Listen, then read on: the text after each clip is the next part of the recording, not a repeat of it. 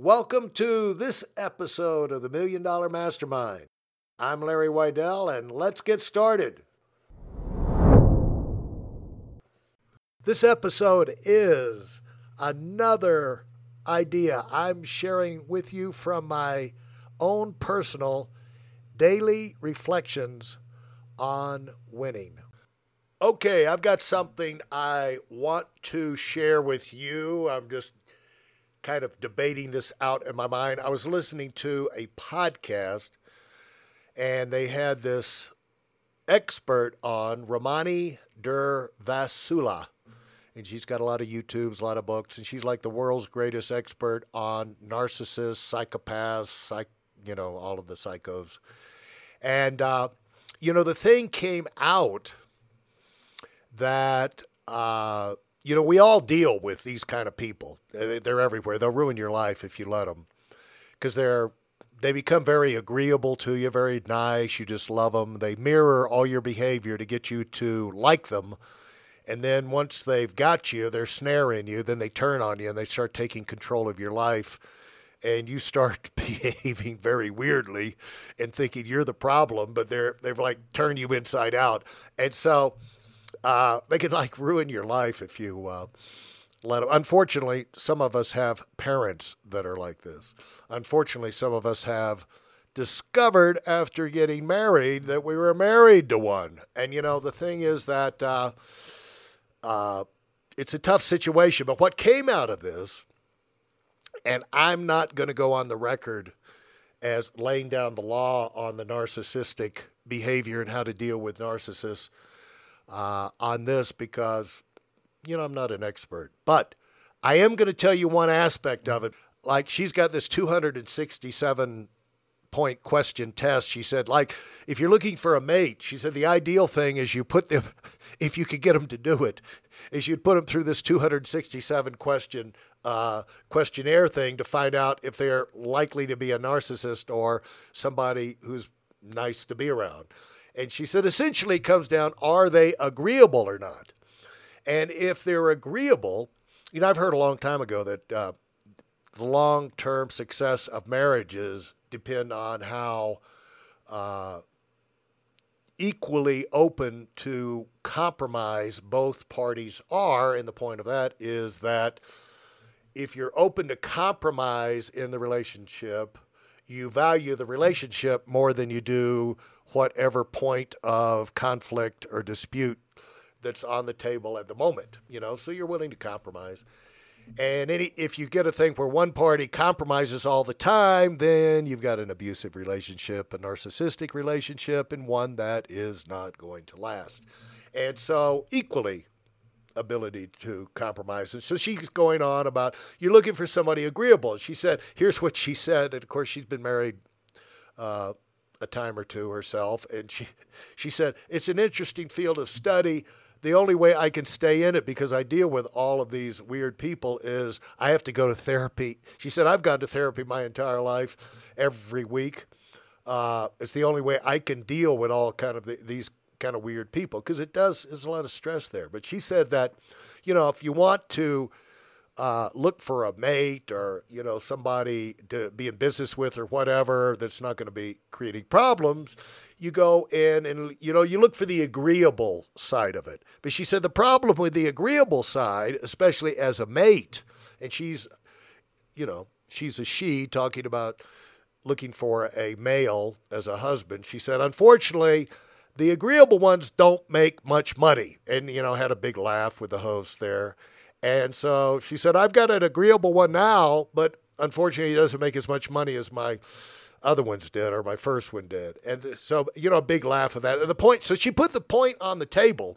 And this, I took this personally because here I'm talking to people about uh, counseling on making, you know, a million dollars a year, uh, which is the idea behind a million dollar mastermind is to maximize your potential and to be a high achiever in whatever arena of life that you're most passionate about. That's the reason behind the million dollar mastermind idea. And I know, I wouldn't say hundreds, but probably between, you know, at least close to a couple hundred million dollar earners, not millionaires.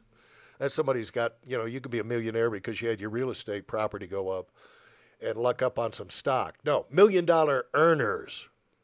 That's the arena that I live and breathe in. And these are some of the greatest people in the world.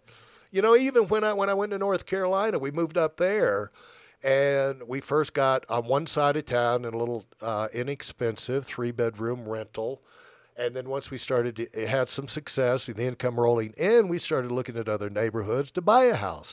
And there was one thing, New Irving Park. And they said, don't go to New Irving Park. Oh, the people are so nasty over there. They're stuck up. Oh, you don't want to go there. They're wealthy and they're, uh, you know, they're all full of themselves. We went over to New Irving Park and found they were some of the nicest people in the world. Friendly. Uh, you know, the people who didn't live there, uh, they had all this misconceptions. And so, of course, we moved to New Irving Park. And so the thing is, it's, it's like that in the world. It's like people have this misconception that you have to sell your soul to the devil to be successful. And, you know, when people come up this thing like, hey, you know, uh, you're either narcissistic or you're agreeable, it's like, wait a minute. I know hundreds of people that are super duper successful, and a lot of them making a million dollars a year that are very agreeable, very cooperative, you know, very humble very interested in other. They're givers, not takers. And in my experience, not everybody's super successful, but the deal is to be successful, you have to have a team. And if you're a pain in the butt, you're running people off all the time. And I used to have uh, an assistant, uh, a personal assistant, excellent, and she grew up grew up working for her father. And she said, the trouble with my father is he runs everybody off all the time and uh, you know he's super successful. He's he he's super successful, but he goes up and down, up and down because he's always exploding and running people off all the time.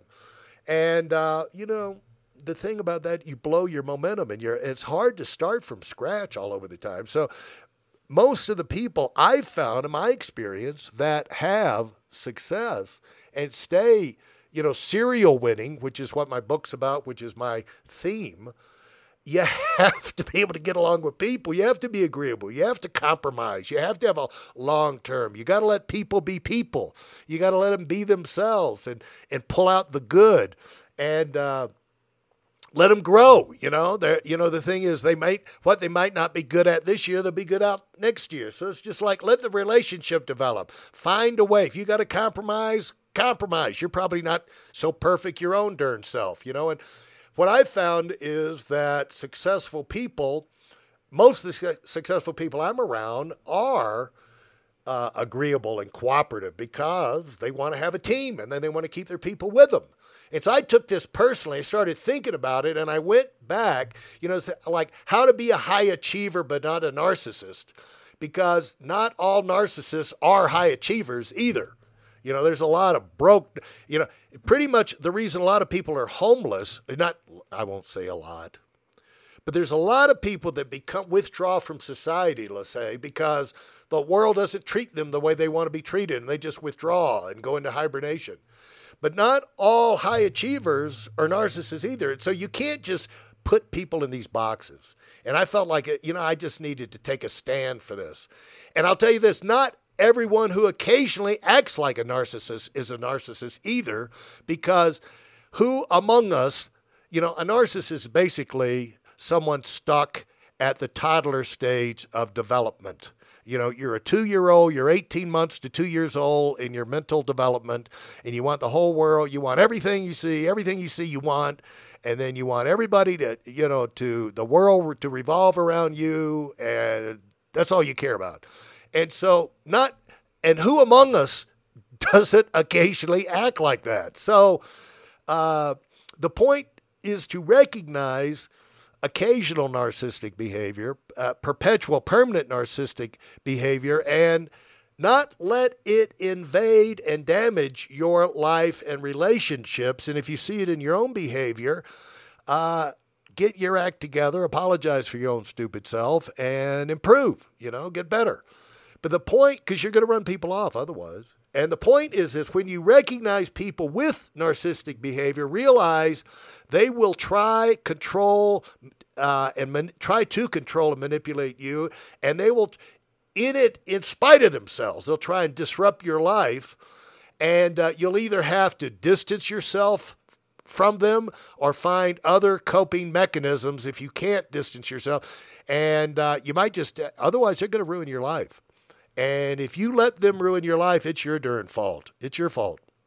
And it doesn't matter if they're aware of what they're doing, because most of them don't see it. Most true narcissists, psycho, you know, and all these psycho type things, they're they're looking at the life through their lens and they're not aware of how they're impacting. And so you can't wait for them to wake up. You cannot reason with them. Uh, someone said when you're talking to a narcissist, you're talking to their face and you see their eyes and everything, and you've got to realize there's nothing behind the face. They're not understanding you. They're looking at you, waiting for you to shut up so they can get on and tell you then what they want again. But you're not connecting when you talk to a narcissist, unfortunately. And so if you run into someone with permanent narcissistic behavior, you got to get away from them or they'll drag you down. And super, you know, the thing about narcissistic people is they're super insecure and they cover it up with all this behavior. And they're entitled and self absorbed and uh, more worried about themselves than anyone else or what's going on in the world. And, you know, they're pretty fragile. Anytime you challenge them, they blow up. You got to get away from them. But the point is this how can you get in the world, you know, and, you know, how is it that some people are able to be high achievers, make things, the right things happen, you know, take charge of their life, stay in charge of life. I see this all the time in business. People that, you know, they just don't know how to assert themselves. You know, they just don't know in interactions with other people. They don't know uh, how far to go. But, you know, the deal is this think of it this way I, I went, you know, I think the answer to this is very simple.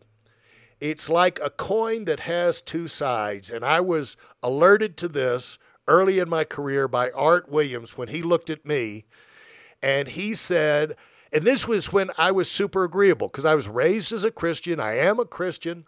And, uh, you know, I had the attitude that if you go through life and you do good things and you treat people right, surely goodness and mercy will follow you, and the heavens eventually will open up and money will rain down from heaven if you behave this way in business. And guess what? It won't. Uh, you know, you might occasionally get a, uh, uh, you know, some, luck into something, but your life is not, you have to make positive things happen. You have to take charge. You have to be definite. You can't be wishy washy. You have to take responsibility. And the way it was explained to me that all that clicked immediately, I've never forgotten what Art said to be a good leader, to be a good entrepreneur, to be someone who people look up to, and a person of responsibility and achievement and stature, you have to do two things. First of all, you got to be a good person.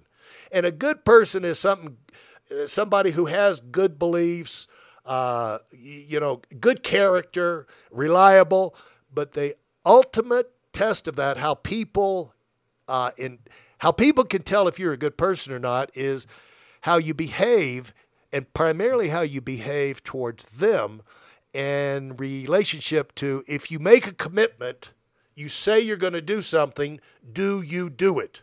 Whether it's convenient or not. You know, that's that's the thing of being a good, you know, being a good person. Be a good person. If you make a commitment, uh, follow through.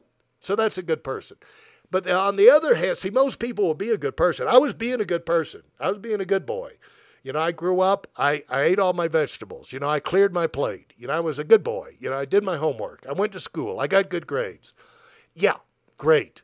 But when you get out in the real world, the thing about the real world that makes the real world the real world is I don't care if you are on a salary or you're on a commission or you're running a business, you must produce. If you're a common labor, you know, when I was in high school, I, I carried bricks up ladders. Uh, you know, when uh, you know, uh, you know, on the beach up there in the Hamptons, when we were, you know, in the summer building uh, uh, houses on the beach. You know, I, I did all kind of things. Worked at Taste Tasty Freeze. I worked at restaurants. I butts tables. You know, uh, I did all kind of labor. I had to produce. I was low income starter, you know, minimum wage per. I had to produce. We all have to produce. And so the thing is, if you're going to be a responsible person in the world, you got to be a good producer. You have to get things done within time frames. You can't be la di da, la di da, it'll work out. No, you got to be a good person. And that's what Art Williams was trying to thump me in the head and get me to wake up. And by the way, I was making three to four thousand dollars a month in my career for like four years leading up to that conversation. I got money motivated. He said, You're not money motivated, Larry. You know, you're not producing the things that will turn into money in business, and you're the leader. People are looking to you for leadership. You got to produce. You got to get, you know, so I got in the numbers business because I was going to, he said, until you put points on the board, until you produce, there's no way to tell you uh, that you're different from all the people that just talk a good game. So you got to be a good person, but you got to be a good producer. Now, most of us find it easier to be a good person than it is to be a good producer, but there are some monomaniacs out there that are almost impossible to live with that are good producers, but they've got to learn how to be a good person. Otherwise, they're going to be running people off all the time, you know? So we, you know, the thing is, if you're going to last and you're going to be someone of stature, goes to the top, stays at the top, you got to be both. Good person, good producer. And so what happened to me after I got that little adjustment in my thinking, I went in and I went into the numbers business. And I won't tell you the changes I made, but I'll tell you that my income doubled the next three months in a row. It went from three to four thousand dollars a month in April. That was the end of April in I don't know 1980, I guess. And the next month it went from went to 6,000. The next month it went to 11,000. The next month it went to 22,000. And then uh, I think it only ever went under 20,000 three times in a December or something ever again, you know, just barely 18.9 or something like that. And then it went up from there. But the thing was I was I was producing and I kept my mind on it. And so the idea with you, you know, don't be apologetic about being successful or going for success. But just make sure as you produce, you're agreeable. You're a good person. You keep your commitments. You know, you're you're giving to other people. You're you're you, you know you're enjoyable to be around. So anyway, don't let people scare you from being successful by telling you that if you are successful, you're going to turn into a monster. You're not going to turn into a monster. So, anyway, I wanted to get that off my chest. All right, looking forward to next time. I knew I was going long, but thanks for listening to this episode of Million Dollar Mastermind with me, Larry Weidel. If I've helped you in any way, leave us a five star rating and review on Apple Podcasts. For more information like this, listen to our other Million Dollar Mastermind episodes, and check out my Weidel Academy YouTube channel and visit us on WeidelOnWinning.com. I'm the Million Dollar Mastermind, and until next time, go, go, go.